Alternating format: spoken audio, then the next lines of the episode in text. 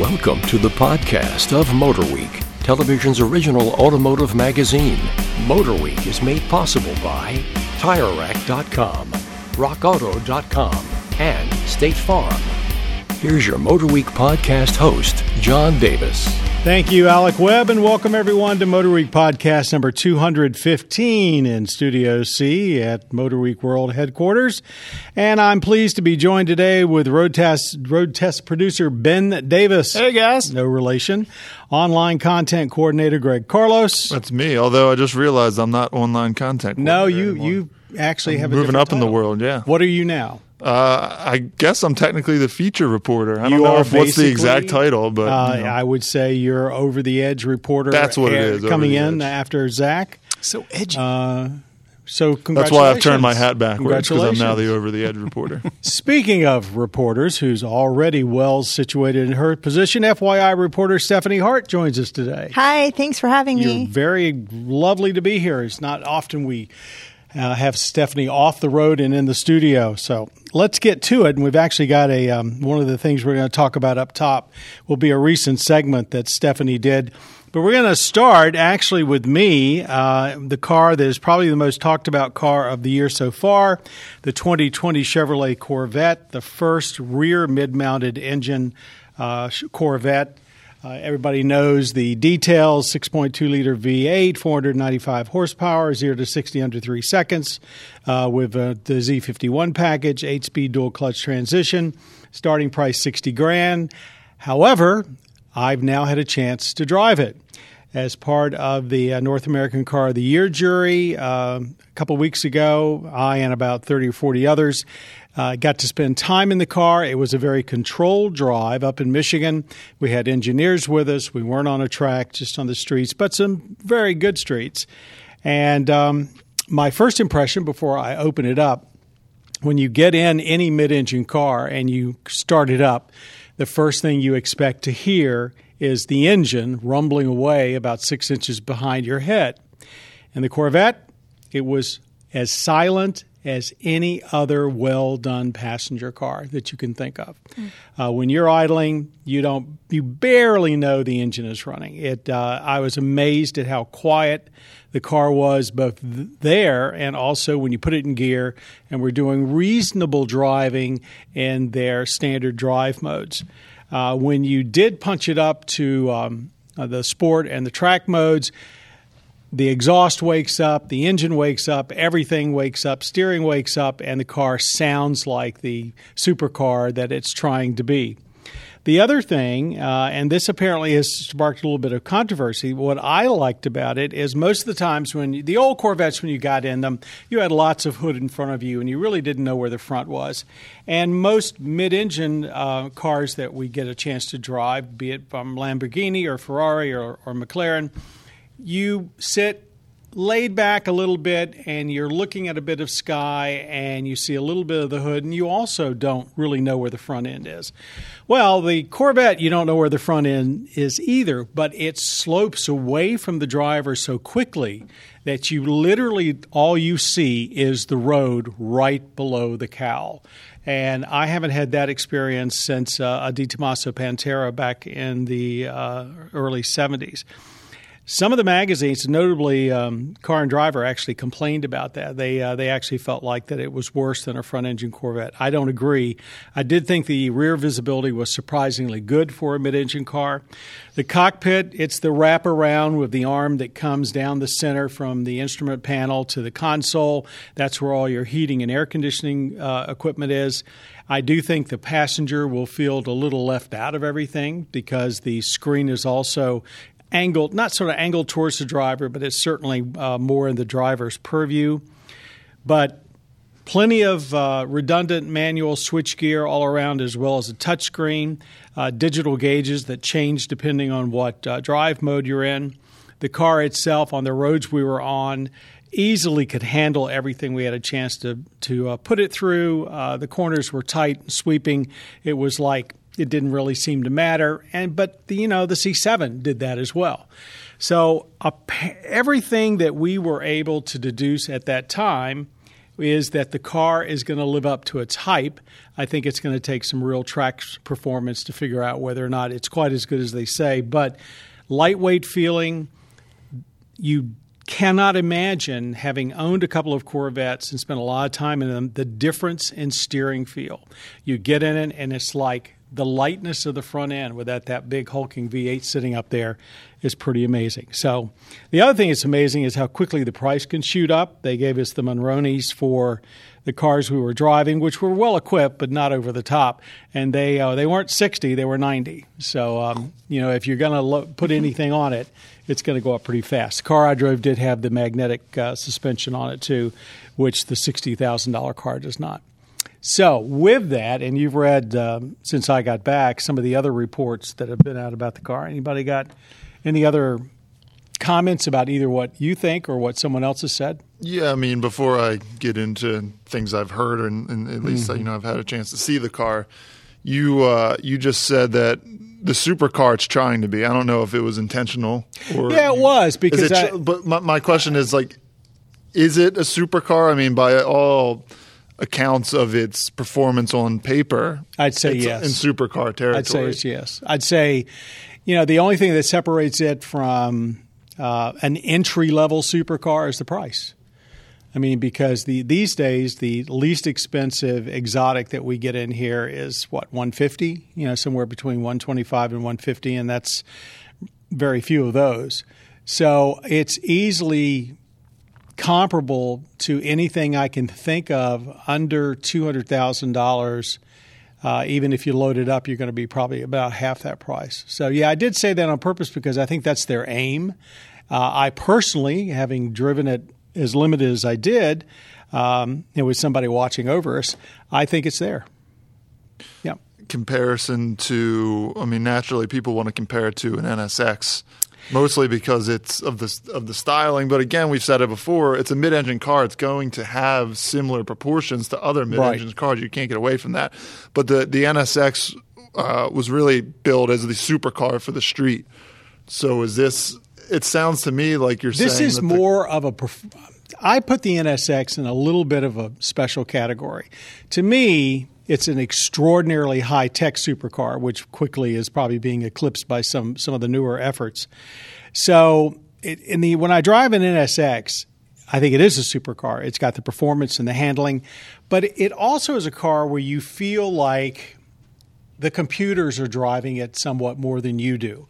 I did not feel like the computers were intervening in the limited time that I had in the Corvette. So I felt like it was a little more of a performance oriented supercar rather than just a technology oriented supercar like I think the, the NSX is. Uh, so they're comparable, certainly, in a lot of ways, especially acceleration and handling. But I think the, um, dare I say, I think the Corvette maybe is a little bit more of a driver's car. But I'm sure they'd like to hear that. It's probably the way it should be. I mean, it, that's not taking anything away from the NSX. I think it's an impressive vehicle. Right, considering they're sticking with it's still a pushrod. Yeah. Midship. I mean, it has to have some of that raw American sound to it, and, and when you uh, flip up the uh, the drive modes properly, uh, it's uh, it sounds like you know you're cruising on a Saturday night with glass packs. glass packs, yeah. Anybody else?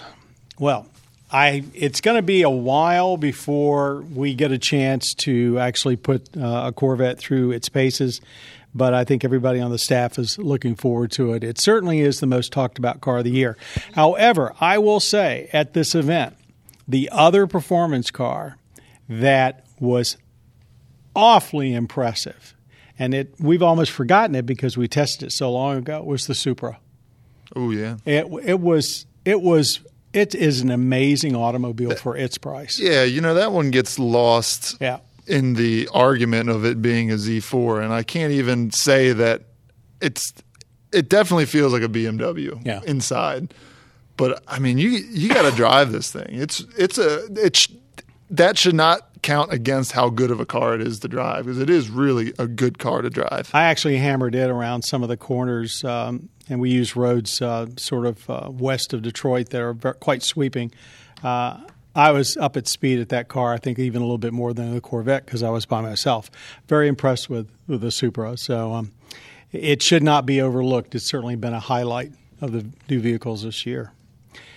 Speaking of vehicles, speaking of loading vehicles, Stephanie Hart, you just had an experience that an awful lot of people would like to take and your one of your upcoming FYI segments. Tell us about what you just came back from. Well, we took the auto train from Lorton, Virginia to Sanford, Florida. We loaded on one of our Motor Week long term cars, the Mitsubishi Outlander, and um, we uh, experienced that 14 hour auto train trip mm-hmm. from Virginia to Florida. And that's something an awful lot of folks do on the East Coast, especially during the wintertime. Yeah, it's extremely popular with snowbirds. There were also families on the train too, a bunch of kids as well that we interviewed. So it was a good experience overall. There's a lot of pros, there's a lot of cons. Um, Tell us about the the. Uh, a lot of people are wondering about how much how much trouble it is to to get on the train to have them take your car are you worried about your car did you have any inhibitions or did it go smoothly or what yeah it was a pretty smooth process um, you have to check in by 2.30 mm-hmm. and then mm-hmm. the train leaves around 4 but if everyone's checked in early the train can leave as early as 3.30 mm-hmm. so the train we were on i believe left around like 3.45 and you luckily were in one of the yeah, full bedrooms, I guess. We were in uh, the sleeper car. Are they upstairs or downstairs? Or? Um, they could have been downstairs or upstairs. Mm-hmm. My room was upstairs. I had sort of a mid-level sleeper room, mm-hmm. so I wasn't the VIP sleeper. I was sort of middle right. of the road, and then a, a lower level would be just a regular coach seat. Um, so the sleeper I was in had a bunk bed and then a, a bottom bed. Mm-hmm. So it was set up like bunk beds. So for two people or a small family or whatever. Um, it could fit two people, right. but I mean it's it's extremely tight. It's very small in there, and there is no bathroom in there. There's no shower in there. You have to use the public facilities mm. um, in the train. What was the most? Give us the high point at one high point and maybe one low point of the of the trip. Um, the high point was definitely the food quality. Mm. Dinner was delicious. Um, one night I had salmon that was very good. The other night I had a steak because you came back. Right. Mm-hmm. We did the round trip.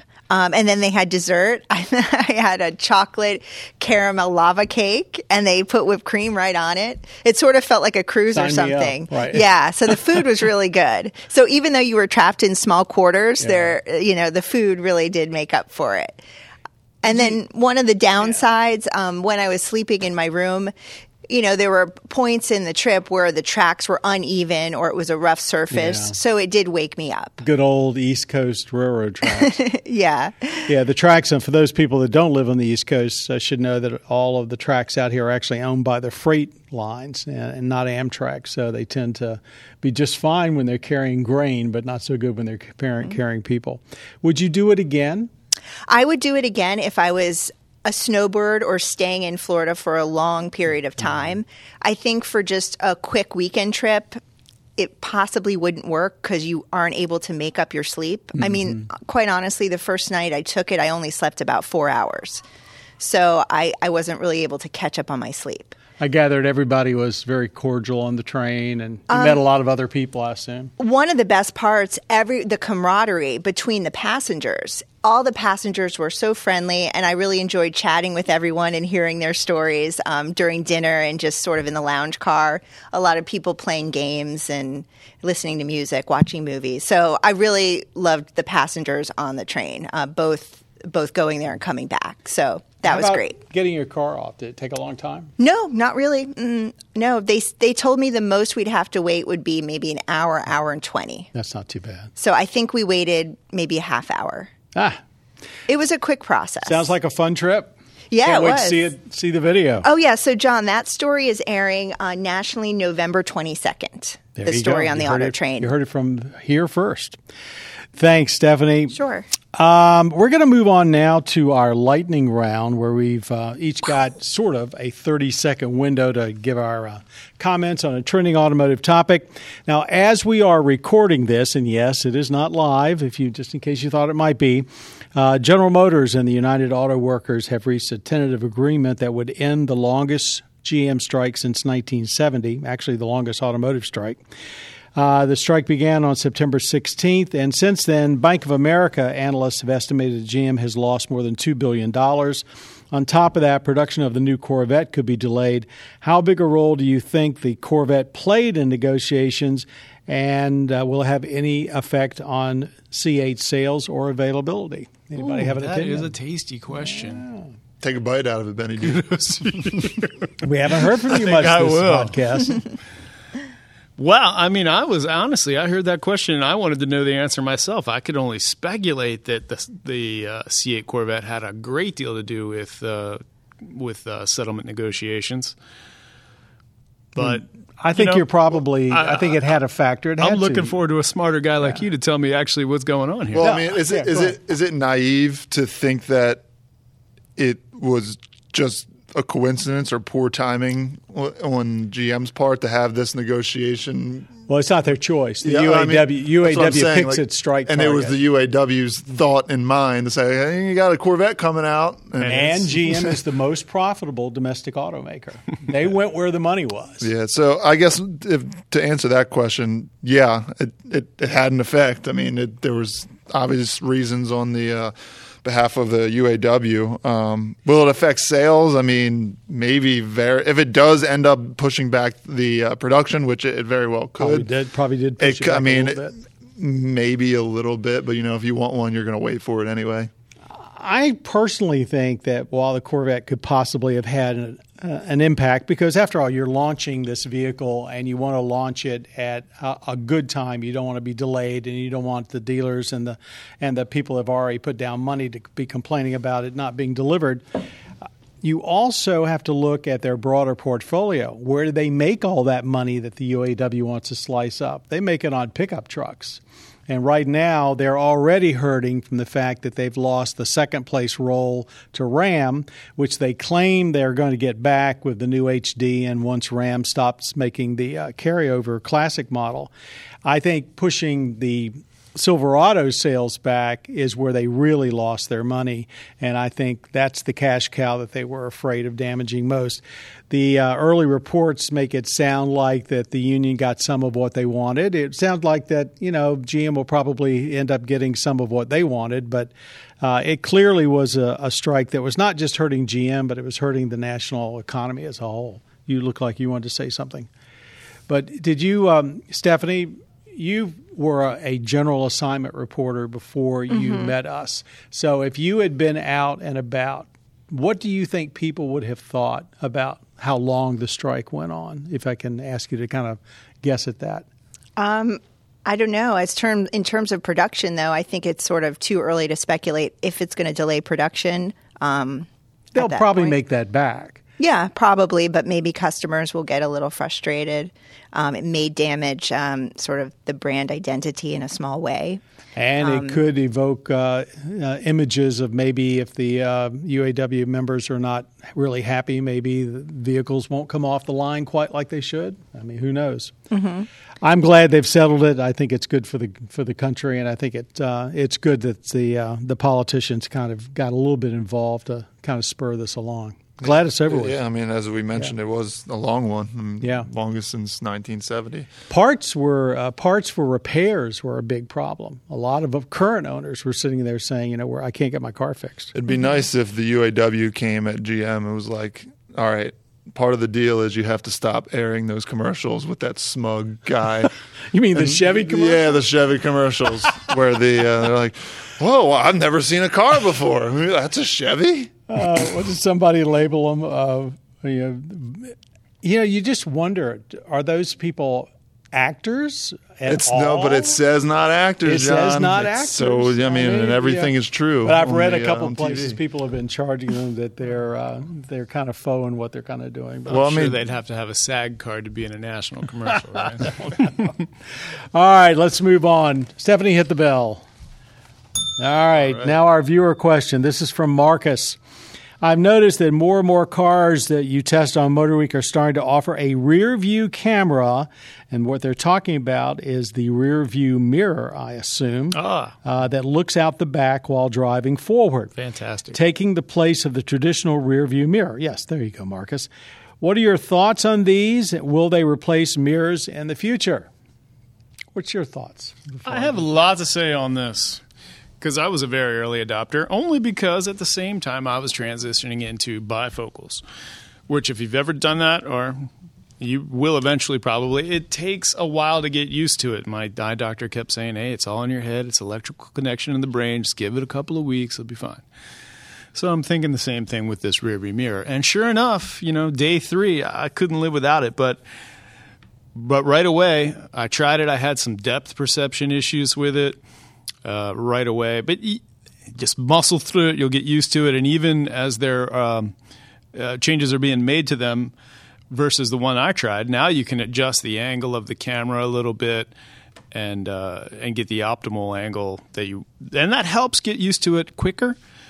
But I don't care who you are; it's going to be weird the first time you do it, and it's going to be weird for a couple of days. But soon after, you're going to love it. Yeah, I don't see. I don't have your willpower. I can't get through that initial. It really. I don't know if it's the lack of visual cues of seeing maybe No, see, no the headrest there. That got me. or if it's an Really did. actual visual thing Yeah. that it makes my eyes like I almost I can't focus on anything. So my question to you is why is it is for the reason I just said is it because you don't have any obstructions? Does that make it better for you or Uh, you, the fact that you don't have to worry Yeah, about adjusting it all the because time? or- uh, I'd say the obstructions are huge, especially in SUVs. You don't have 'Cause you don't have a back window that limits you left and right. headrests. Or- Headrests are so big, gone. and D pillars are so wide. Exactly. I just like to see multiple lanes without you know, quick look at that, quick look at my sides, and I'm good. would you prefer a mirror at night or would you is the camera because i know the ca- i've in the ones that i've used it, it it gets a little bit worse at night just because of the the way cameras inherently act with low you know light what drives me crazy, which drives in television production, it drives us crazy equally as well. Um, the LED lights. if you don't get the shutter just right, you get that flicker effect. Right. And I found that you get that in the rear view camera as well. But I, I had no problems with it at night, but um, I have general problems at night with mirrors anyway. And I, this was just as as bad as any other mirror I'd ever looked at to, to me at nighttime. Stephanie, anything to add? Um, I tried them once or twice. I didn't really like them at you- first. I got did you find your confused and it, it was hard to look at.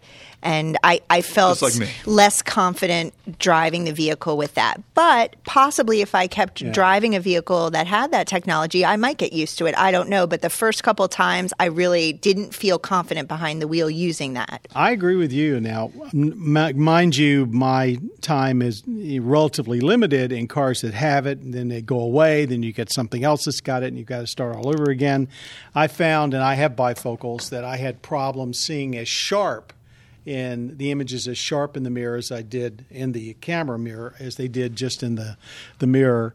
But it is the future. I mean, they're going to pretty much do away with outside mirrors, inside mirrors, and everything's going Yeah. to be on a monitor. So this is the future. Marcus, that was answering Let me ask add other question. something Go real ahead. Mm-hmm. fast about the nighttime thing. If it was a uh, night vision camera type situation where it's just high contrast, like light grays and blacks, then I would be I would drive all the time just just to Just have that. That would be the night. That would, would make it the nighttime for me.